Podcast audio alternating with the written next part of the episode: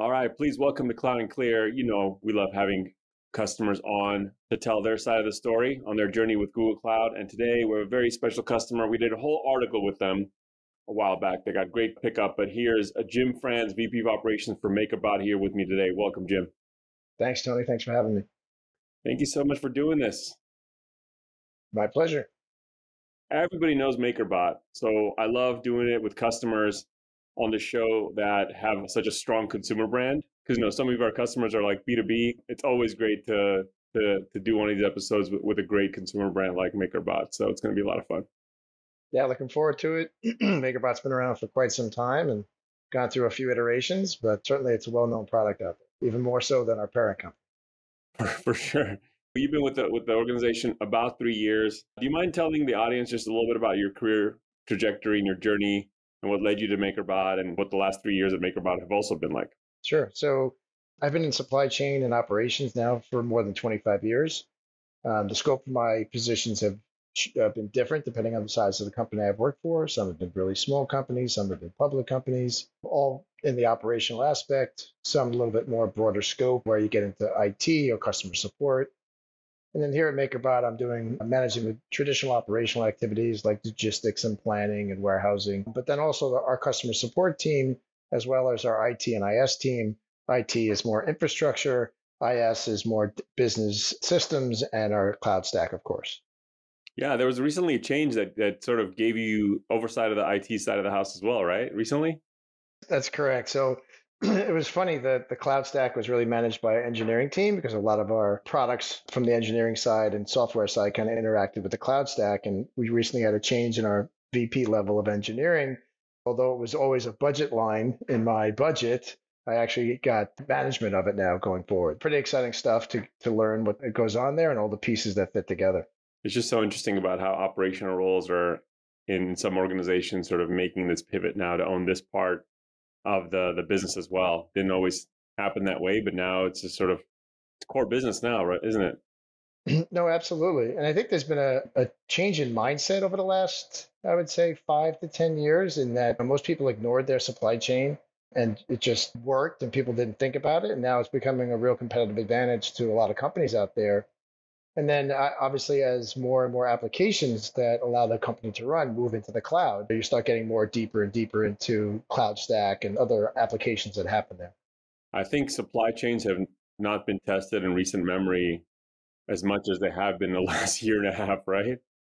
That it was everyone thought the pandemic was bad when everything shut down and you know that was really only the beginning supply chains are really feeling that shutdown now. And then the whiplash effect of everything coming back online uh, and the demand surge that came from that. It's been an interesting time. Yeah, I'm sure. I'm sure people are definitely thinking about supply chains now. You said they used to not think about it before because it just always worked. When it's not working, it's like things are delayed outside of your control is definitely gets the, the top of mind for people. Being in operations, nobody really cares about the 99% of the stuff that goes right. It's the 1% that goes wrong. Definitely. I'd say that about the uptime in our cloud services that we sell. So tell me about the business of MakerBot a little bit. 3D printing hit the market, hit the ground, and made just a huge impact, not only on the consumer world, but really manufacturing and design and all these B2B applications. And it got to a point where it became commercially viable at relatively low price points is when it really took off, at least in the B2C world and MakerBot, a New York based company, took the market by storm. But how has that been over the last, certainly the three years, but I'm sure the legacy history and the stories you hear at MakerBot go way before that. We rode all of those waves, right? And so when we were the first desktop 3D printing company in the world, we invented it. We were in consumer locations. I remember seeing the product in Staples on an end cap and it exploded. And when it was founded, the, the founders thought there'd be a 3D printer in everyone's house printing kitchen knobs when you wear one out or something like that. I don't think we'll ever aspire to get to that point. I mean, we pivoted when we came to that realization that this, you know, wasn't going to happen, and we really pivoted into the educational space, and we became very strong in the educational space. And so we sold a lot of printers into either individual classrooms or into like print bureaus within uh, a school where different departments could um, utilize all the printers. And then just recently, we introduced a new vertical with our new platform, and that's really going after the professional space and the individual engineer and individual designer. And we really have a lot of engineering grade materials that can be printed on a desktop printer now, when in the past it could only be printed on like our parent company's printers that are tens and hundreds of thousands of dollars. And so now in our desktop method printers, we can print with ABS and nylon carbon fiber, all with dimensional accuracy. Our customers really love it. It's part of the uh, appeal of the education market too. It's like you really get to learn about geometry and engineering and physics and and also again to live in a world that seems like science fiction like 3d printers were something you saw in like science fiction movies and to give that application to to students at all levels i remember when i was at school that was just completely a, a pipe dream yeah, it was. It was. It's all about bringing STEM and putting it in kids' hands and then project based learning. At the end of the day, it's really cool that whatever they're thinking of, whatever simple object they made can actually be printed. They can take it home with them.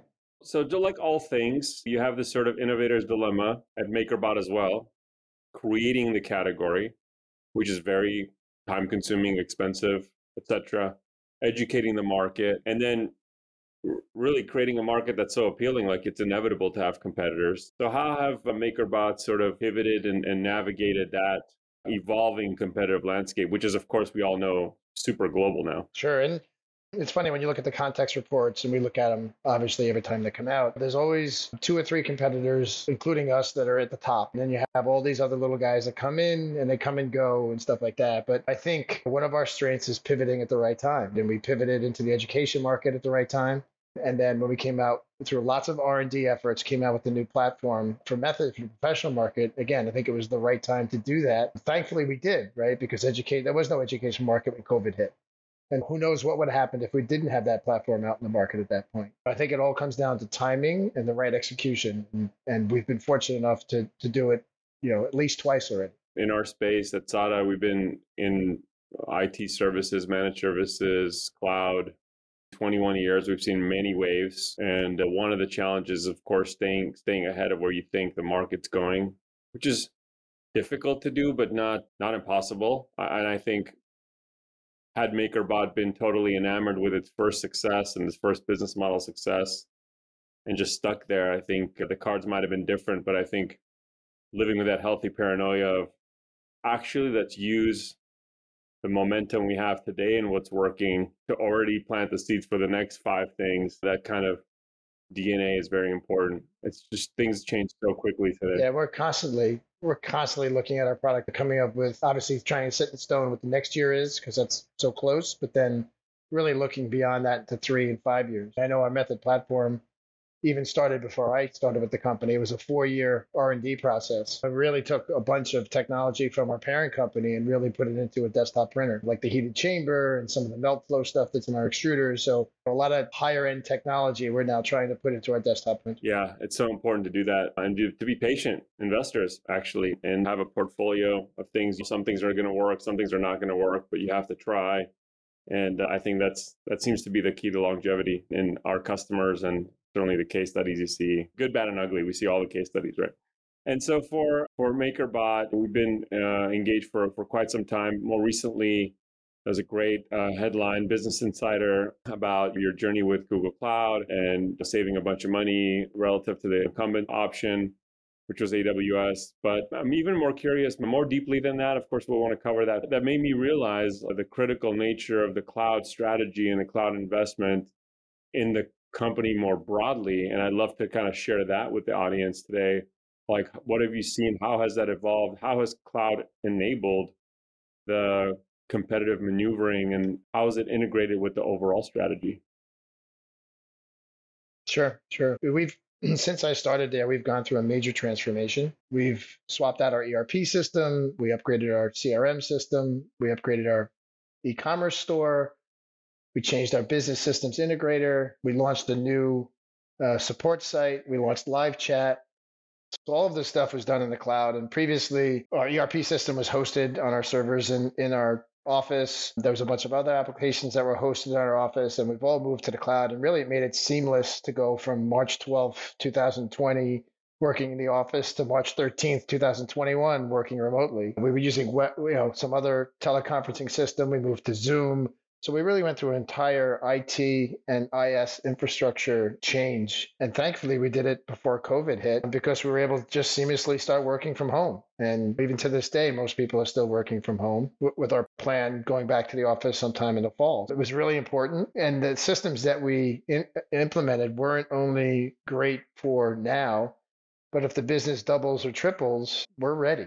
Our systems are ready we don't need to hire two or three times more people to run them. They they were built the right way in order to expand in the future. Yeah, that that mantra for us going into this year was be ready for anything. And I think that's part of what a lot of our traditional customers, traditional enterprise customers, weren't thinking about prior to the pandemic. I think they all felt that digital transformation was important, that it would come eventually, that they had all sorts of time to make it happen. People didn't want to take what they perceived to be undue risk, a lot of people in a lot of roles. And uh, I think what the pandemic showed us was the great sort of divide between those companies that had already been far down that road or started at least or have been there in certain parts of their strategy and those that hadn't. They had a completely different experience in the last year and a half. And uh, looks like you were on the on the right side of history with deciding to do those projects and not waiting um, any longer than you had to. And I'm sure it made a huge difference. Listen, it was not easy. It was sometimes painful, but I think first everyone appreciated even before we went into the pandemic because the systems were just that much more advanced. But then obviously it was a night and day difference once the pandemic Especially hit. after, I'm sure people were like, thankfully there was foresight you know, making that happen.